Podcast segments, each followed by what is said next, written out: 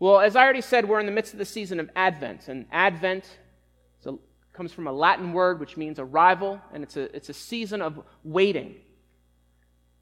It's a time of looking back, and, and while we wait for the next twenty days, can you imagine that? Three weeks from yesterday is Christmas. twenty days as we wait to celebrate Christmas, we symbolically we symbolically wait with the saints who for thousands of years waited expectantly for the arrival of their Savior. They waited for the Messiah, Jesus Christ. But we don't just symbolically wait for an event in the past, we also look forward and expectantly wait for the second advent, the second arrival of Jesus. Right, this is a time when God is going to return to fully establish his kingdom and to, t- to set everything that is wrong and make it right. So for this season of Advent, over the next few weeks, we're going to take time and we're going to examine the um, we're going to examine some portraits of some uh, some of the key players in the story of the first Advent. Over the next few weeks leading up to Christmas, we're going to look at Mary. We're going to look at Joseph. We're going to look at the shepherds. But the season of Christmas does not end on December twenty-fifth. The two weeks following Christmas, we're going to look at stories of the wise men and finally that of King Herod. And my hope in this is that this would be a journey where we can better understand the historical setting that Jesus was born into, but also find examples of God's faithfulness, examples of God's work that, that we can take home with us and apply in our lives some two thousand years later.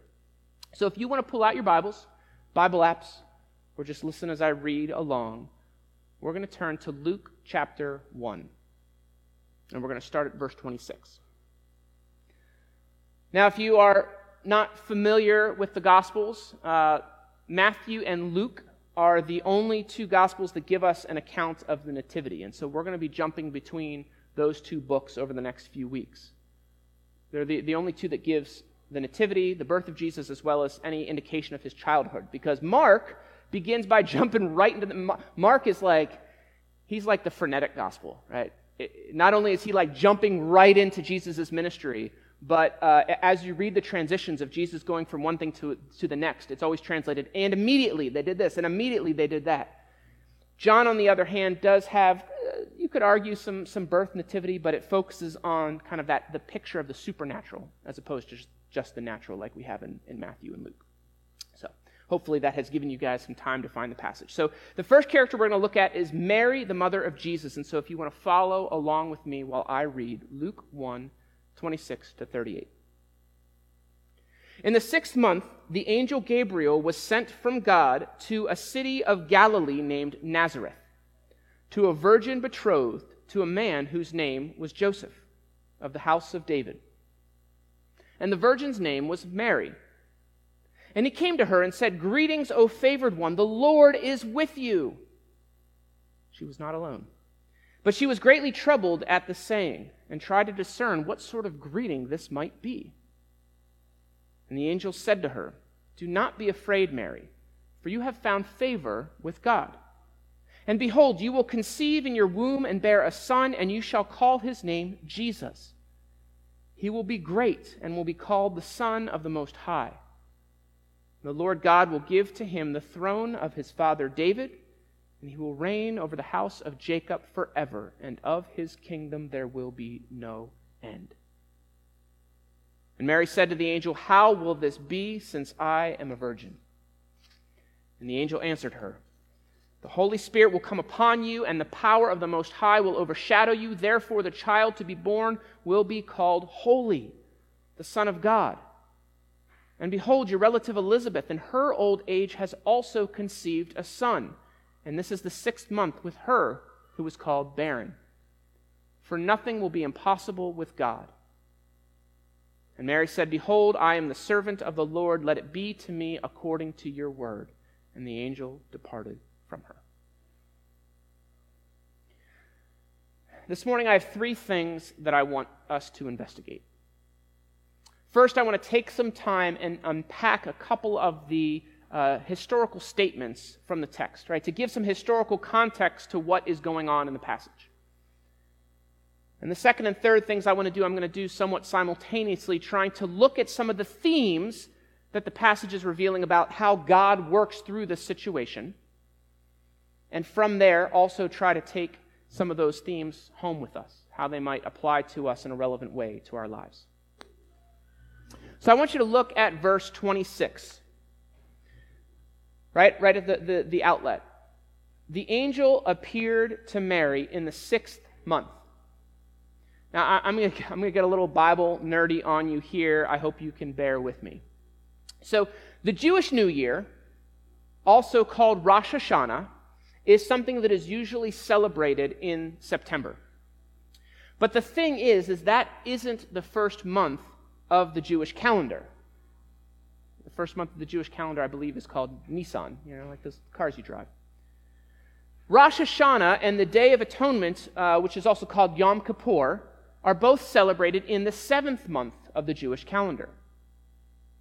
That means that the sixth month that the angel Gabriel appeared to Mary would have been closer to mid-August when Gabriel appears to Mary.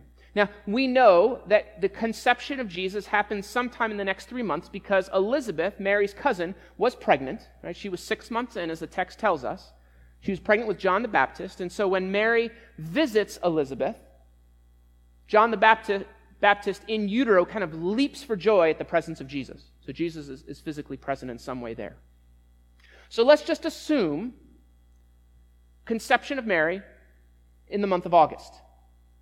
So count with me. That's nine months, typical pregnancy term.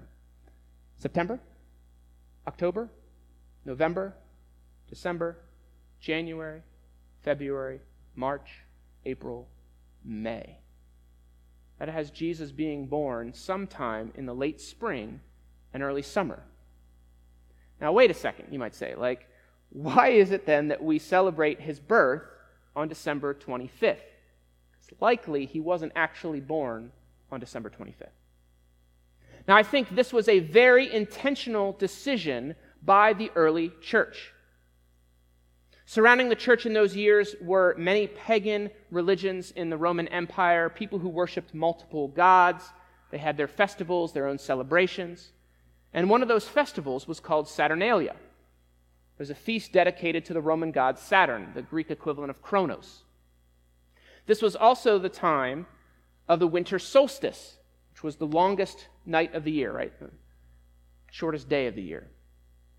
Now, my suspicion, I don't know this with certainty, but my suspicion is when the church is putting together its own feasts to celebrate their deity of Jesus, it's possible that no one knew the precise date of Jesus' birth. And so instead, the Christians, as they often did, began to co-opt this Roman festival.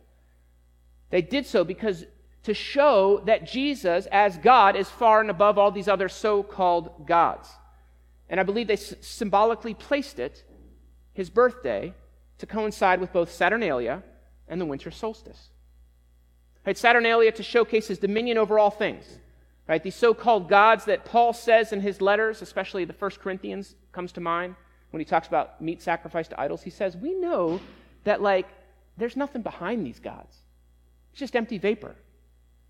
But in addition to that, winter being the darkest time of the year, Jesus in the Gospels is so often described as light, right? The light of the world. And what better way to celebrate the light shining in the darkness, not just figuratively, but literally celebrating the arrival of the light in the most bleak of nights. So I think that's my suspicion. I could be wrong. Take what I said with a grain of salt, but that's my suspicion as to why we celebrate Christmas, the birth of Jesus, on December twenty-fifth. We've gotten four words into our passage, and already I think there's so much symbolism and meaning in Christ's arrival. Mary is described in verse twenty-seven as a virgin. Now, just to make sure we don't miss this, that descriptor is repeated later in the verse and is also restated out of Mary's own mouth in verse thirty-four. And this is meaningful for the symbolism of Christ's arrival, because the supernatural pregnancy and birth from a virgin was predicted some seven hundred years prior by the prophet Isaiah. In Isaiah seven, if you read the context of that, there are foreign nations that are attacking Israel, and there is a king who actually happened to be a pretty wicked king, so this displays the grace of God as well, that his grace is not based upon our performance, but this pretty wicked king, Ahaz, is starting to panic. Is this the end of my line? Are we going to get overrun? And the prophet Isaiah approaches him and offers this sign pertaining to this battle that, that seems about to happen. Basically saying it's not going to come to anything. God says they're, they're, this is just these foreign nations blowing smoke. And Isaiah says this, and you probably have heard this passage before read on Advent Sundays. Isaiah seven fourteen, therefore the Lord himself will give you a sign. Behold, the virgin shall conceive and bear a son and shall call his name Emmanuel. Now, this is one of these examples we see of prophecy so often in the Old Testament that has multiple levels, because when King Ahaz heard it, it was meant to be comforting to him. It wasn't like, I'm now comforted because seven hundred years from now, there's going to be this miraculous birth where, the, where God becomes man. No, it's it's comforting because something in the, the short, uh, in a short time period was going to happen that was going to give him that sense of comfort. Something special was going to happen in his midst to encourage him, that Israel would not fall to ruin. But we see this time and time again. They're, they're called archetypes or typology, that there are these signs hidden that had an initial fulfillment, but God all this time was kind of leaving a blueprint so that when Jesus, the Messiah, would come, we would recognize, tune up to be like, oh, oh, this means even so much more. So the gospel writers pick this signal up, that this signal is also a sign for the future that God was at work again in something special. Moving on to the fact that Mary was betrothed to Joseph, and this was a cultural process similar to our, un- close, closely to our understanding of engagement. Betrothal in the ancient world had two steps. First, there was the formal engagement, and there was a contract with the offer of a bridal price. But then kind of fulfilling that, that engagement about a year later when the couple would actually be married. So they were in between this time that this contract and, and bridal price had been paid, but they had not yet been married. And I think that the betrothal here is just another way to reiterate that Mary was a virgin to the reader, right? Harking back to what I said a moment ago. Last historical theme is in verse thirty-two, that this child is from the house of David. We see this in the Gospels of Matthew and Luke. Both of them have two different genealogies of Jesus. And, and both of them pass through the lineage of King David. David would have lived about a thousand years before Jesus. Now this is really important. This is vital because in Second Samuel seven, God makes this promise to David that someone from his line, one of his children, would rule in his stead forever. Second Samuel seven, twelve to thirteen say this.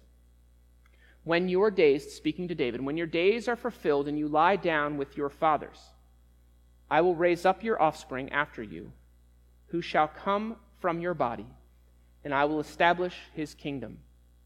He shall build a house for my name, and I will establish the throne of his kingdom forever. I will be to him a father, and he shall be to me a son. Again, this is one of these areas where the prophetic utterance had two layers to it. Because David physically had a son named Solomon, whom God was with, and Solomon built up the temple. But it was a symbol of what was to come with the arrival of Jesus from the house of David, who would come and rule forever, because Solomon died. He didn't make it to forever. Right? The, the Messiah was known to come out of the Davidic line, and he was recognized as a person from, that would restore Israel to their position of prominence. And this is part of the reason why that from Palm Sunday to Good Friday, the people in Jerusalem become disenchanted with him, because they expected, like David, a military figure who was going to come and conquer all, who's going to throw off the yoke of the Romans. But they did not expect the meekness. Now, meekness in Scripture does not mean weak. Meekness is kind of like, not that he got walked over, but it's a reserved strength. He had the strength, but he did not use it. The meekness of Jesus that carried himself was unexpected by the people. Now these points, I hope, can help us to understand some of the historical context that Jesus was born into. But as we read, I think it is important for us to, to get more than just a historical understanding, to see what God is doing in our midst. to see what God was doing in their midst, to see what elements of his character were on display in this interaction. I have two major themes that I want to focus on this morning, and I hope that we can see that how they have direct application for us as well. The first theme is this: God works in obscurity. Jesus, God in the flesh, had an arrival that was not heralded across the places of influences within the Roman Empire. God could have written his arrival on the clouds. We, we will see when we look at the shepherds that he did, but it was to, to a bunch of nobodies, so it kind of keeps that theme of obscurity going. But he, he, he could have written it on the, the clouds for everyone to see, but he didn't. He arrived quietly. And even in the announcement of Mary's pregnancy was done with little fanfare and little cultural significance. Now, if you read through the Gospel of Luke, starting at chapter one, the story doesn't actually begin with Jesus. It begins with his second cousin, John the Baptist.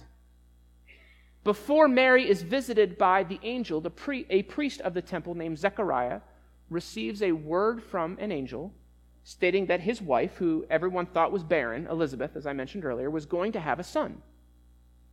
But if we read that, we need to notice where Zechariah was when he received that message. He was on duty. He's on the clock in the temple of God in Jerusalem. So we have here Zechariah, who was a well-respected member of the community, who was in this place of significance in the temple, and he, when he came out of that temple muted, people would have known, there would have been signs that God was doing something right there. Now fast forward to Mary. There is no fanfare. There's no crowd, there's no people to witness. Mary is individually visited by Gabriel. The text says that she was living in Galilee of Nazareth, an obscure location, especially when compared to the temple, which was the seat of cultural signif- or excuse me, religious significance in the region. In the Gospel of John, we see that Galilee itself was not a respected region to live in, because there were, you know, some folks that were arguing over the identity of Jesus, and they were like, you know, like, come on, bro. Like, this can't be the guy we've been waiting for. Do you really believe the Messiah is going to be born in Galilee? So that's my paraphrase, at least, of what they said. But it's evidence that no one would have expected Galilee. It was some podunk town. Not only that, but who on earth was Mary? She, she wasn't anyone of significance. Jesus is the one person who could have chosen by who, where, and how he arrived. He could have been born in a palace with a silver spoon in his mouth, but instead was birthed by a nobody, a young teenager. Mary, research historians would suggest, could have been, we don't know how old she was, but she could have been culturally as young as twelve when she received this special announcement. I mean, that blows my mind. Potentially a twelve-year-old girl about to shoulder the weight of carrying the Messiah in uterus. Uh, and I know that might sound really shocking to us, but I want to encourage us not to fall, like twelve, like what's going on here? But I want us, I want to encourage us not to fall victim to, to what C S Lewis calls chronological snobbery, that where we take what we know today, you know, our level of sophistication and culture, and use it to look down and dismiss the cultures of those who lived before us, especially thousands of years. But here's the thing. In this podunk town in northern Israel, to a poor, unwed teenage mother, a place where no one was be looking for him to show up and show off. It is in this manner that God chose to break through the world and enter human flesh. This is God working in obscurity. Just because there wasn't the glitz and glam didn't mean that God was silent. God was moving, but there was a quiet humility to this announcement. What that meant is that in order to see what God was doing, one needed to be quiet and pay attention. This is similar to what we see in God's interaction with the prophet Elijah.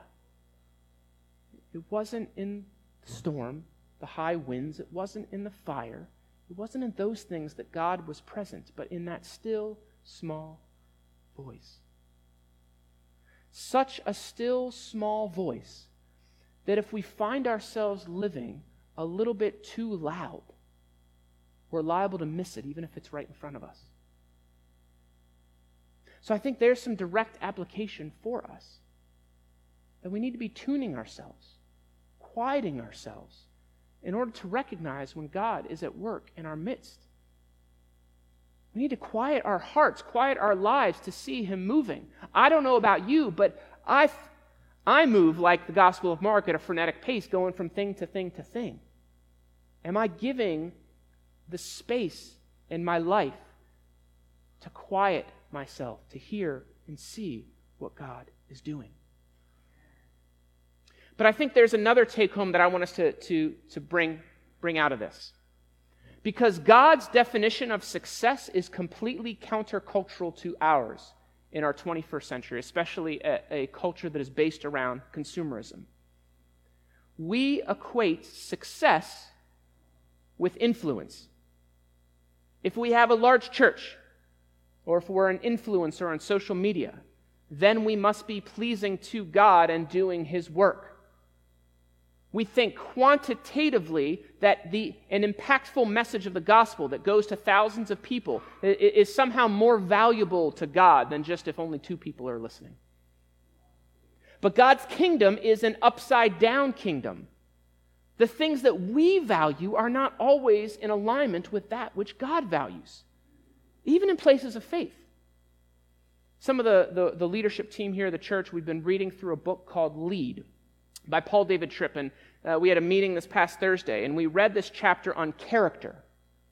And in it, Paul described how so often, not Paul the apostle, but Paul the author of this book, describes that so often what we, what our churches value are charismatic preachers or effective ministers. Right? We think that if they can draw a crowd or lead people to Christ, then they must have value, and we place recognition on that. At small group, actually, this, this past Tuesday, we were recently chatting about a, a pastor who had a salary over two hundred thousand dollars. I don't make that much money. I can just be very upfront with you.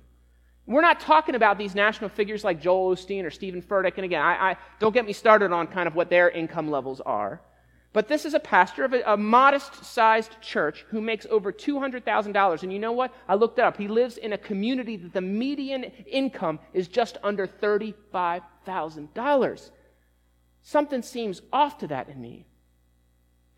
When that kind of financial compensation is provided, is it possible that it reveals to us that we are valuing skills and strengths disproportionate to the things that God values?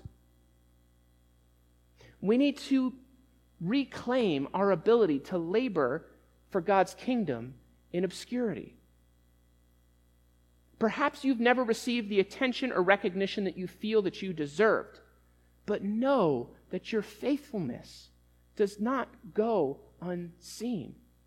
It is not lost on God. Maybe that means that you feel stuck in a dead-end job that you hate.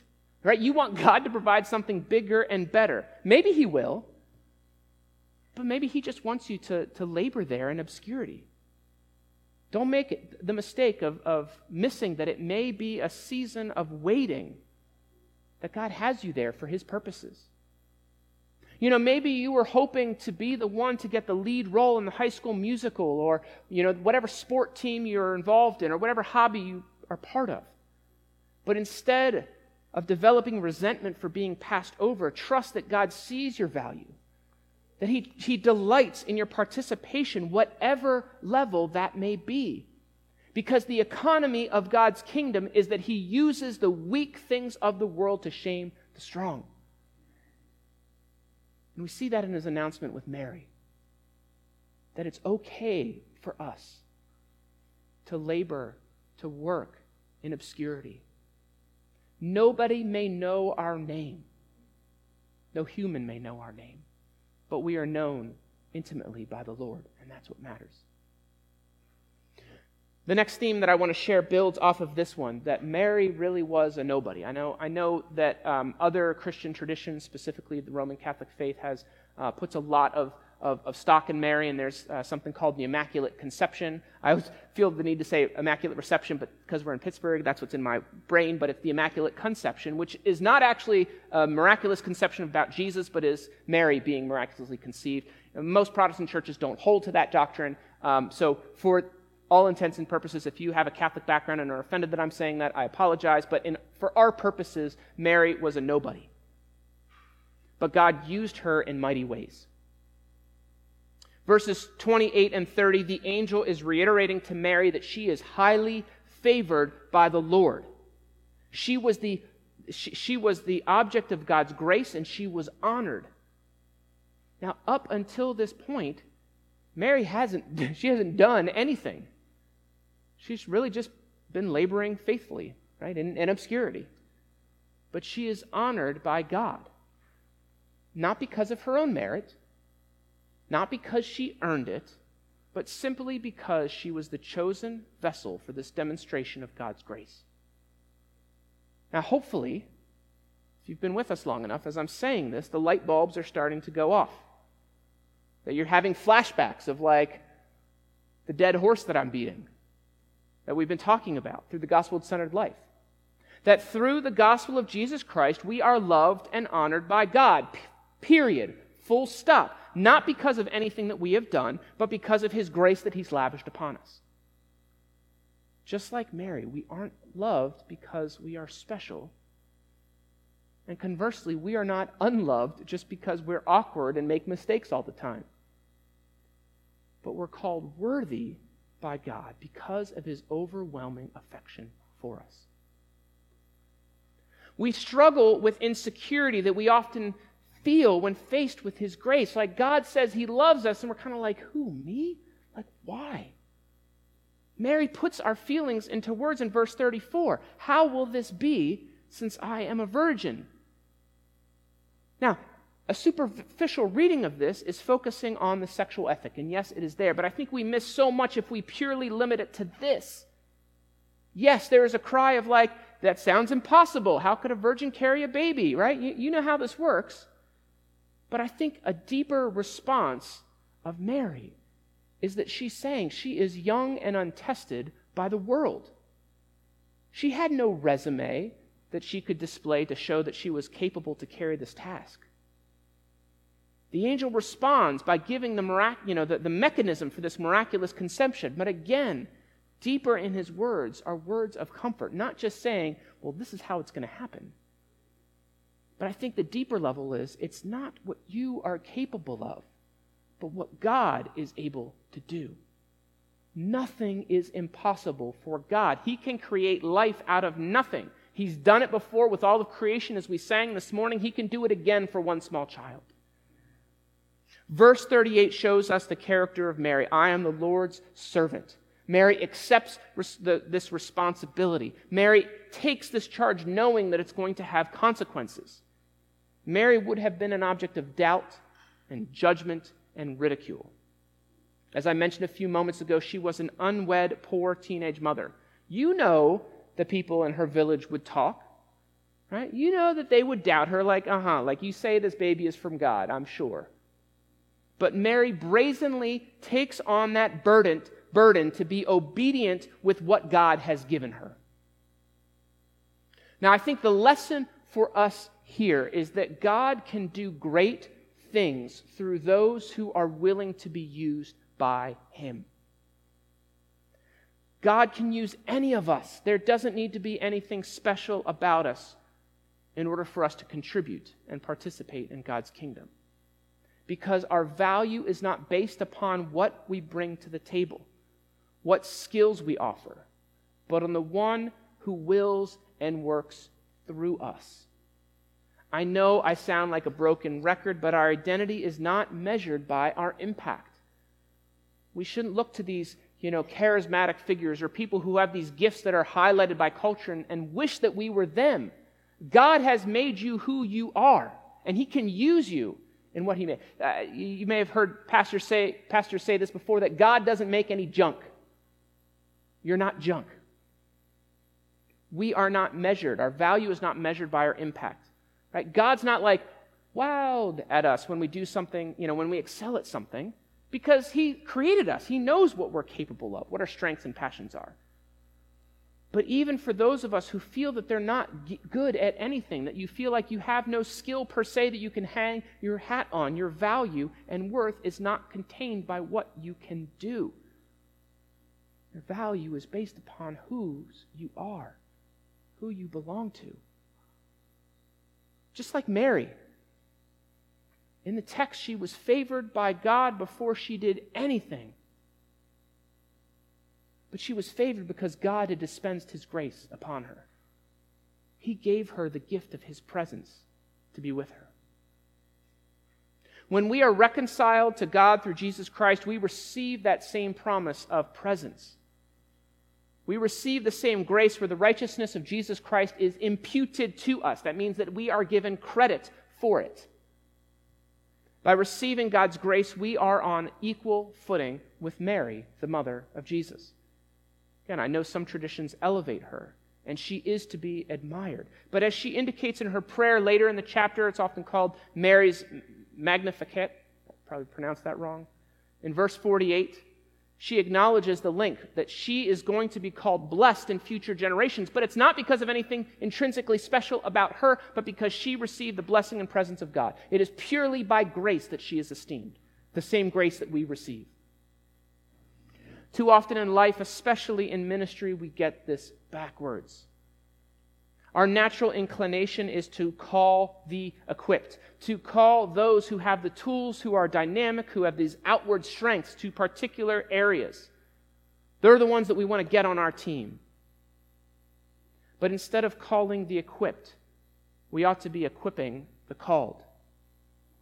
Because only one of those two groups of people is guaranteed to have the presence of God with them.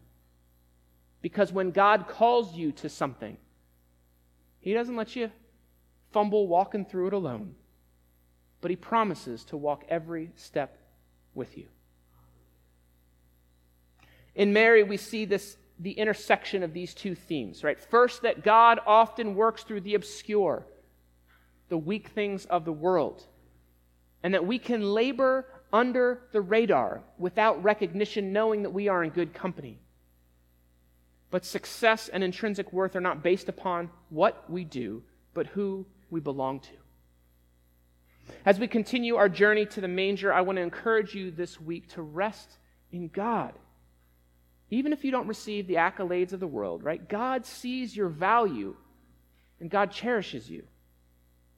Out of love, Jesus Christ suffered and died on a cross so that we could be adopted into His family. M- may we rest in that love and presence and be content with what the Lord has provided for us. May we look at Mary and see so much of ourselves in her, overlooked by the world, but delighted in by God and obedient to the calling that He has placed on our lives. Join me in prayer.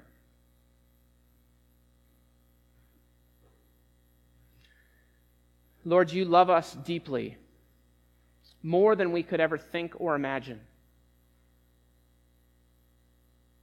Lord, give us reminders of that love. Speak to us, reminding us that we are not alone, that while we labor in obscurity, while we might long to be more famous or impactful than we are, that it's not those marks that set us aside for Your love, but that Your love comes from grace before anything that we have done to deserve it.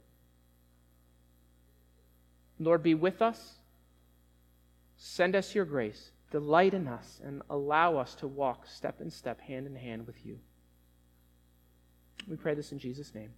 Amen.